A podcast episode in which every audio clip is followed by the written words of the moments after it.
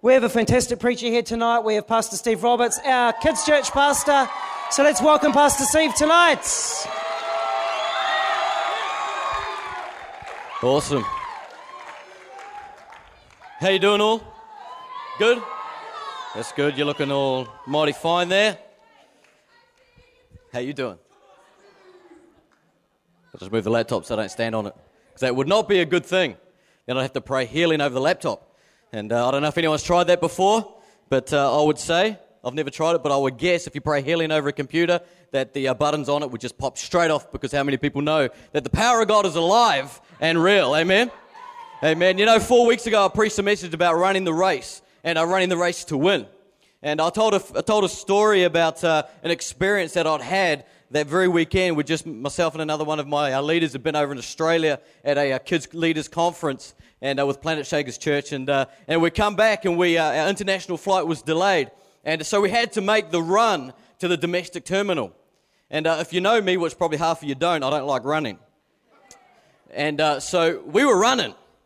And um, so as we ran, and we ran, and we ran. A couple of times I had to stop and walk because uh, I'm not a runner. And uh, so as we ran and we got there, I was so knackered and so puffed and could hardly speak that I had to send my guy who was with me. I said, "Man, you go in, you go to the terminal, tell them that we're here." And anyway, short, uh, long story short, we missed the plane. That's right, everyone. Oh, you know why it's oh? Because I had to pay two hundred and fifty dollars to get on the next flight, and now that really is oh. So uh, that's right. I wasn't too happy about that one.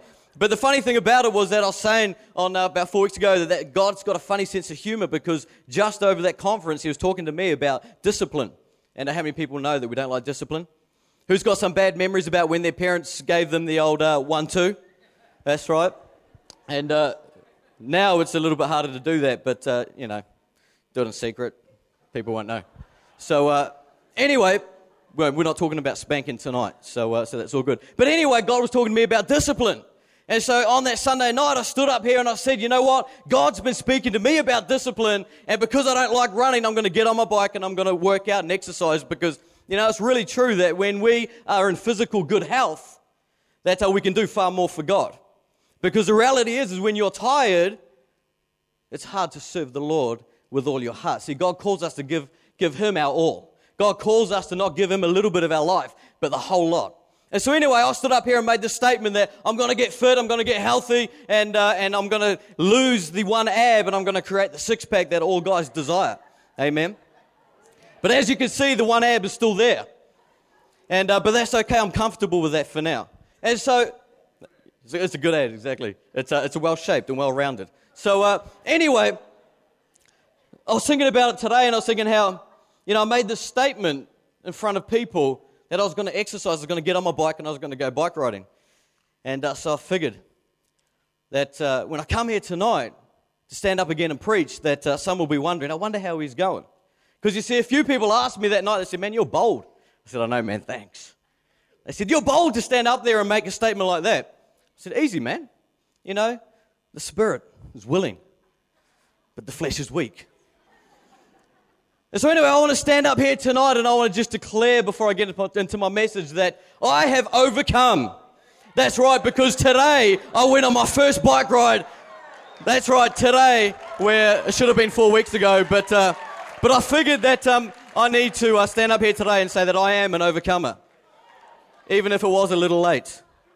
And it took four weeks to uh, allow the Spirit to overcome the flesh. But actually, the real reason was was because my wife was hassling me yesterday and calling me Po the panda from Kung Fu Panda. How many people have seen Kung Fu Panda? How many people know that the panda is a very cute, cuddly panda? And if you're a guy, you don't want to be cute and cuddly and well rounded. So, uh, so anyway, but Kung Fu Panda wins.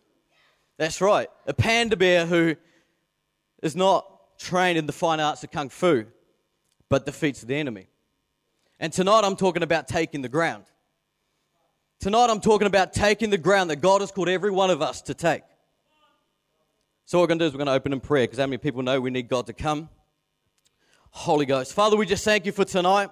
Lord, we thank you that Jesus, you're here. Lord, we thank you that God, that Father, you're upon all of us, Lord, and that God, your Spirit reigns in every one of our lives. And that Father, we thank you that you're the God of the Almighty. You're the God of power. You're the God that raises people from the dead. You're the God that calls the sick to be healed. You're the God that breathes life where there's death. And God, we declare tonight that, Lord, your Spirit would come, Father, in Jesus' name. And Lord, as the word goes out, Father, we declare that, Lord, our hearts and our spirits will be ignited, Father God, Lord, to believe and to stand, Father, as a man and woman that you've called us to be.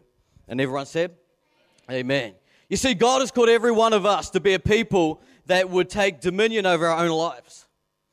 God has called us, every one of us, to be people who would stand as people with a destiny. You aren't just an ordinary person. You know, when you look at yourself and you see the one ab, maybe you've got six of them, maybe you've got big biceps, maybe you're very fit in this place, maybe you're the most handsome person ever. I don't know. Maybe you don't like yourself. But you see, when you stand and you sit here today, when God looks at you, He doesn't see an ordinary person.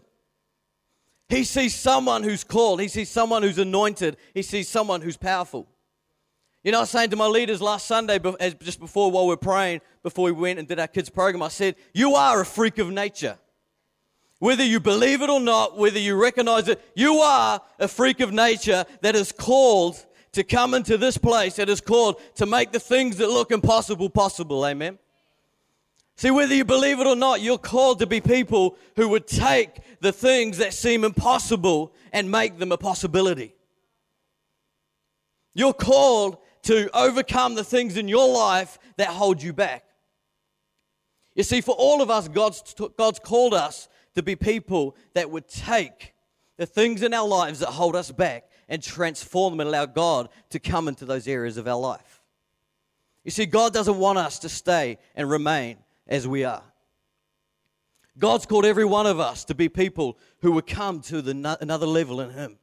God's called every one of us to be people that would be transformed and that would be people that, would, that, that we would know that we're called of the Lord. That we'd know that we're called to be people that be groundbreakers. You see, friends, that for every one of us, the day that we were born, we were born into a sinful world with a sinful nature.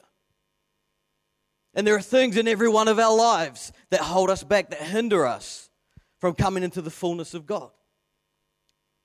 And the question is to you tonight is are you willing to allow God to come into those areas and to make them whole again? Because you see, it's one thing to stand here and say, we want to take the world, we want to take the schools, we want to take Hawke's Bay. But the reality is, if you can't have, have victory in your own life, if you can't overcome the things in your own life that hold you back, then it's very hard for you to overcome the things and overcome and make breakthrough in society. Because you see, for all of us, God wants to bring us to a place of wholeness. And the thing is, it's not doesn't mean that we'll be perfect, because we'll never be perfect. But it's about allowing God to deal with the areas of fear. It's about allowing God to deal with the areas of insecurity. It's about allowing God to deal with the things in our own life that when we stand in front of that mirror in the morning when we wake up, that we don't like. And I'm not talking about your hairstyle. I'm talking about the things that nobody sees, that only you know, and that God knows. You see, friends, it's about taking that ground first. It's about standing before the Lord. And, and that's the hard thing. Is that God requires and wants, and His desire for us is that we would stand totally open, totally transparent before the Lord. But you see, we grow up in a society that will, total, that will tear us down if we expose who we really are. We grow up in a society that if we're not if we don't appear to be like everyone else, if we don't appear to be in the cool crowd, if we don't appear to have all the right gear and all the right stuff, then we don't fit in. But you see, friends, if you live your life like that, if you live your life to find the approval of man, the problem is, is that you won't be able to come before the Lord and just lay it all before Him. Because you can't live one way in public and live another way in secret. You see, ultimately, what you are like in secret will affect the way you live in public. If you can't, if in, if in, if in society and when people are around and you can't be true to who you are and you can't be true to what you believe, then there's an element of that that will affect your life when you're in that secret place. But you see, God calls us to lay it all down. God calls us to stand before the Lord and be totally transparent. That God, we would just lay everything down before you. That God, you would come into our lives. And that, Lord, the way we are in your place, in that secret place, that, Lord, we would be the exact same way when we're in public. That, Lord, we would take that ground in our own lives, Lord, so that we could take the ground, Father, in our community, in our schools, in our workplaces. You see, God called the people of Israel. Israel. He called them out of Egypt. He set them free from slavery, from bondage. But you see, the problem was, was that they took that ground. They broke through, broke through the bondages. They broke through out of a place of slavery into a place of freedom. But you see, friends, as we all know the story, is that that they ended up, because of their sin, because of their lack of faith, they ended up staying in that wilderness. And there was a whole generation that missed entering the promised land, that missed entering the things that God had called them to take a hold of because of sin and a lack of and, and unbelief. The question to you tonight is that do you want to be one of those people that never enter into the promises of God? Do you want to be one of those people that would never take a hold of the fullness of what God has for your life? I don't. I want to be someone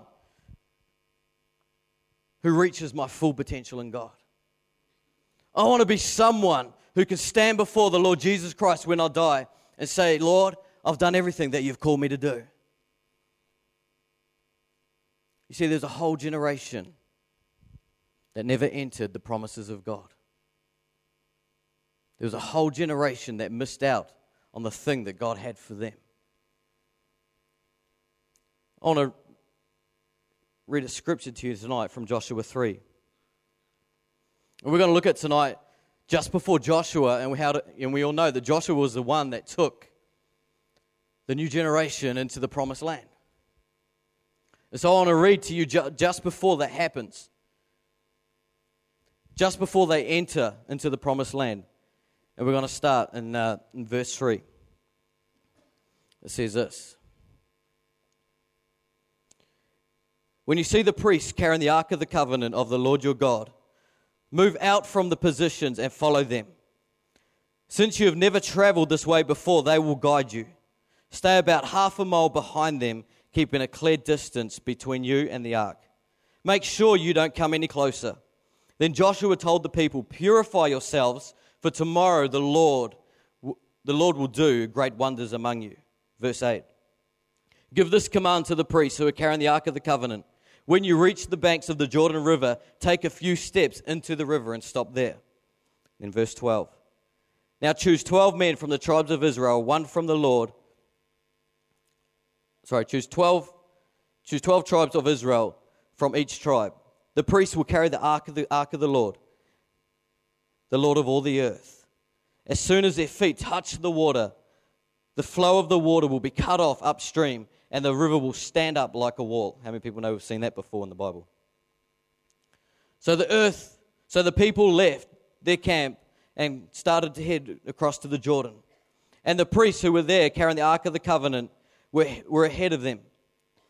It was a harvest season, and the Jordan was overflowing its banks. But as soon as the feet of the priests who were carrying the Ark of the Covenant touched the water, the, the, the river's edge, the water above that point began to bank up at a great distance away. And the water below that point flowed onto the Dead Sea until the riverbed was dry. Then all of the people crossed over, the, over to the town near the town of Jericho. So here we have Joshua leading his people, leading their people into the promised land, about to take the new ground. And you know, there are four keys that I want to pull out of this as to why, as to some of the things that they did that positioned themselves to take that new ground. And the first one is this is unity. It says that there are 12 tribes. Pick one from each tribe. So that means there's a lot of people there. And that they had to be unified. They had to have they had to know that Joshua had the best for them, that Joshua was a man that heard the voice of God. They had to know and be unified to be able to go into this new place. Because you see, there was, a, there was a thing that would hold them back that stood in their way, and that was the river. So they had to have complete, utter reliance on who Joshua was and the fact that he could hear God and the fact that he was leading them where God wanted them to go. So the first point is that we need to have unity. Acts 2, verse 1 to 2 says this When the day of Pentecost came, they were one accord in one place, and suddenly there came a sound from heaven as a rushing mighty windstorm, and it filled the whole house where they were sitting. Suddenly, you see, friends, it's that suddenly where we see the impossible, impossible become possible. It's the suddenlies when you go and you pray for someone who, who's sick, and suddenly the power of God moves. When you go and tell your friend about Jesus Christ and you're feeling a little bit nervous, well, how will they respond? It's the suddenlies. When suddenly the presence of God comes and they get saved.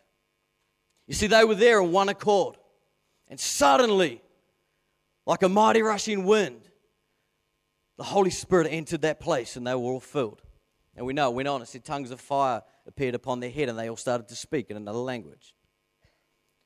You see, the thing is with unity is that when we think of unity, we think it's about me standing here when you're, when you're here and saying, hey, man, well done, I'm for you, man, I support you.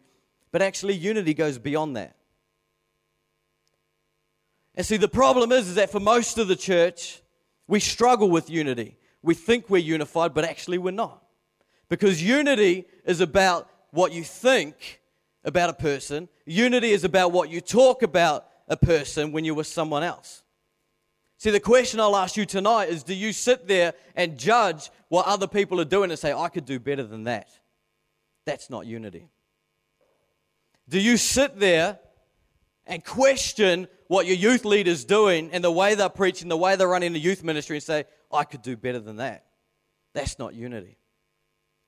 Do you sit there and talk about to your friends the thing that that person had been given responsibility to do and start to judge that? You see, we're really good at that because it's part of our culture. But you see, we're called not to be of this world. We're called to live as God has called us to live. And God has called us to live in unity. We know the word says where there's unity, God commands a blessing. And the problem is our mindsets are is that oh, if I stand here and say I'm with you, then that's unity. That's not unity. That's a measure of unity. But true unity is about being in one accord. One accord means one mind, one body, one in what we speak. You see, and that's a challenge for all of us. Do you stand there and, and, and put yourself in a spiritual position where, man, I'm spiritually better than you are? I know far more than you do. That's not unity. You might do. But it's about being unified with everything that goes on because, see, God places people in authority that need to be there. God places people in positions that need to be there. You see, as churches, and there's lots of different churches here tonight, we're not fighting each other. You see, the biggest battle that goes on is within ministries within churches and then against other churches. Oh, I'm better than your church. I'm bigger than your church. We've got a greater worship team than your church. We've got this and we've got that and we've got this many people. And, and actually, friends, that's not what it's about. That's not unity. You see, every church is called to take this city. And it's about all of us doing it together. It's about all of us standing together as one body and one accord to take the city of Hawke's Bay. You see, Bay City can't take Hawke's Bay alone. Pyramid Baptist can't take, Bay, can't take Hawke's Bay alone. NCF can't take Hawke's Bay alone, but together we can. And you see, friends, it's not about standing there judging what one church does and think, we don't do that, what we do is far better. Because you see, friends, every church has their own call. See, and that's what we've got to understand. Is that every church has their own call, is mandated by God to do something different. Because the problem is, is if we all did the same, then we're fighting against each other. We all have our own strengths, we all have our own things that God's called us to do, working together to influence Hawke's Bay, working together in unity to influence Hawke's Bay. You see, when people fall out of ministry, and there's been a couple recently that we probably all know about. See, we as the church are the first ones to judge. You know what? My Bible says that when the woman fell in adultery and, and, and the people wanted to, wanted to stone her, my Bible says that Jesus said to them, You who are without sin, cast the first stone. All of us sin. All of us fall short of the glory of God. And the reality is, is God does not categorize sin. Sin is sin. He calls sin sin. Whether you lie, whether you fall in adultery, it's all sin. And so the problem is, is that we are quick to judge when God wants us to be unified. See, it's not about us standing here looking at, at key ministries that fall and say, man, you're so bad, man, I can't believe you did that. You know what we should be doing? We should be angry at the fact that the devil has taken out an anointed person. We should be angry at the fact that the devil has come and robbed the anointed. But you know what we should be doing? Is that we should be praying for that person because, see, God's heart for them is that He would restore, that He would restore and bring them back and, and, and into full ministry again. See, that's God's heart for those people. Who are we to judge when we all sin? Who are we to judge one another when none of us are perfect? It's about unity. And we've got to get a total understanding of what that is. See, it's easier for us to stand, man, I'm with you. And then the minute they're doing something, we're judging. We can do better. Actually, it's not that. It's not about that. It's about being one accord, one mind, one voice, one heart. The second thing that they did was that they were led by the Holy Spirit. And it says this in verse 3 and 4. It says, Take the Ark of the Covenant and follow it and keep a clear distance behind. You see, we need to be led by the Holy Spirit. And the problem is, is that the Lord will speak and we'll get an idea, well, God will speak to us about the thing He wants us to do. And so we start to be led by the Holy Spirit. And often what happens is that we either freak out because of doubt, because of fear, because of unbelief, because we look at, when we look at ourselves, we don't see that we could do the very thing that God has spoken to us that He wants us to do. And we stop. And the Holy Spirit keeps moving when He wants us to keep following Him we stop. We, he wants us to keep moving. Or the other thing that we do, and I'm, I'm a good one for this, is that we get so excited about what God's showing us, is that we run ahead of, of, of the time that the Holy Spirit wants us to do it in. And what we actually do is we run ahead of the Holy Spirit. And we end up doing it in our own strength, with our own understanding. You see, he said we're going into new ground. You need to be led by the Holy Spirit. We're going into new ground. And it's important that every one of us lay our lives down before the Holy Spirit and we allow ourselves to be led by Him. You see, it's not about a program, it's not about what we do, it's about being led by the Holy Spirit. It's not about a good idea, it's about a God idea. It's not about what you think will work, it's about what God says will work. Because you see, friends, if God says that it will work, then He is faithful to provide the tools that you need to see it come to pass. So we need to be led by the Holy Spirit. The third thing is, is that we need is that we need to continually allow our lives to be cleansed. And it says this in verse 5. Go and cleanse, purify your life, for tomorrow the Lord will do great wonders among you. You know, society that we live in is a place where there's just so much going on that is not of God. We're constantly in a battle.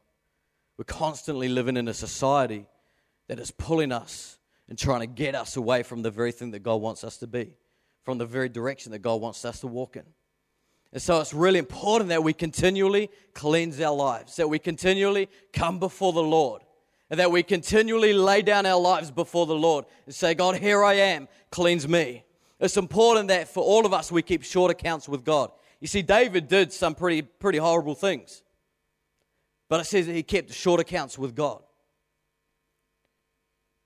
Which means that he quickly, when he did something that was dishonoring to God, that was wrong, he quickly repented of that and turned from that. You see, it's about us continually coming before the Lord, keeping short accounts for what we do, evaluating your actions, evaluating your thoughts. What are you thinking? What are you doing? And keeping short accounts before the God, before God. And the other thing, it's important that we continually allow ourselves to be refreshed by the Holy Spirit. Because we live in a society that is so busy and time that's so busy, and that we give out and we give out and we give out and we give out. And that's great. But the problem with that is that we give out so much that we then run ourselves dry. And the thing is that when we run ourselves dry, we're then at a place that, is, that where we are vulnerable to the attack of the enemy. We're then positioned where we've been doing the work of God and doing the work of God, and you might even be seeing miracles, seeing awesome things happen, but the problem is you, you, you allow yourselves to become dry. And now you're in a position where you're vulnerable to the attack of the enemy. Or when God speaks and tells you to do something, you no longer have anything to give because you've run yourself dry. You see, it's important that we continually fill our lives up in the presence of God, that we continually cleanse our lives in the presence of God, that we continually allow God to refresh us, that we continually allow God to come. Because, see, friends, it's all about moving with the presence of God. It's all about allowing the Spirit of God to come and empower us because you see, we can't do it alone. You see, when Jesus left, he said to the disciples, I will send a helper, which was the Holy Spirit. I will send a helper to help you, to empower you, to fill you up. But see, friends, it's about getting upon our face before the Lord. It's about getting on our face before the Lord and allowing Him to continually refresh, allowing Him to continually fill our lives up again. See, there are people here tonight, and I bet you you're dry. There'll be people sitting here tonight and you've run yourselves dry because you've been giving out and giving out and giving out. The, the pressure of life has run you dry. You see, you need to get into that place and refresh. Don't take away yet.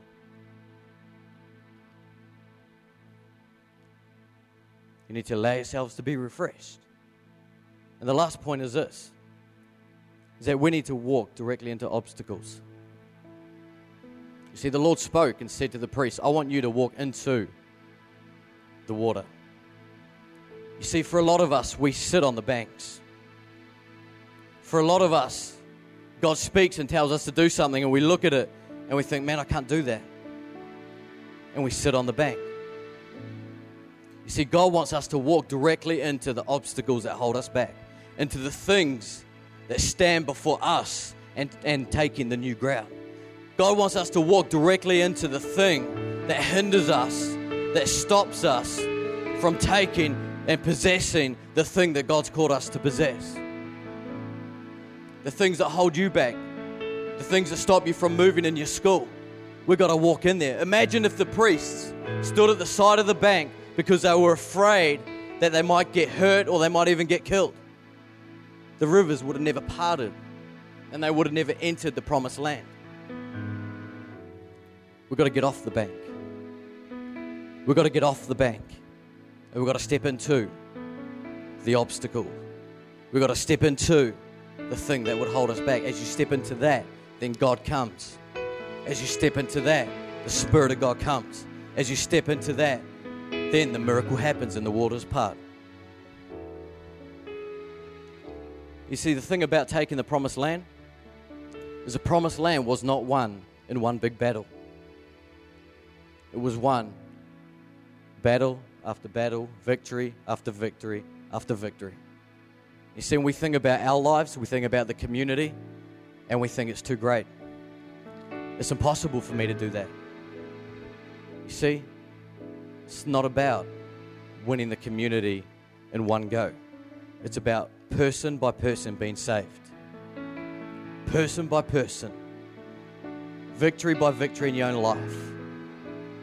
It's about celebrating the little victories. It's about celebrating the little the little victories that you have when someone gets saved. It's about celebrating that. First one, then two, then three. Next thing before you know, it's your whole class. It's your school.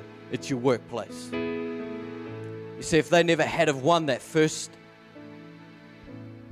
if they had never won that first battle that they had of crossing over into the into the River Jordan, they would have never been at positioned.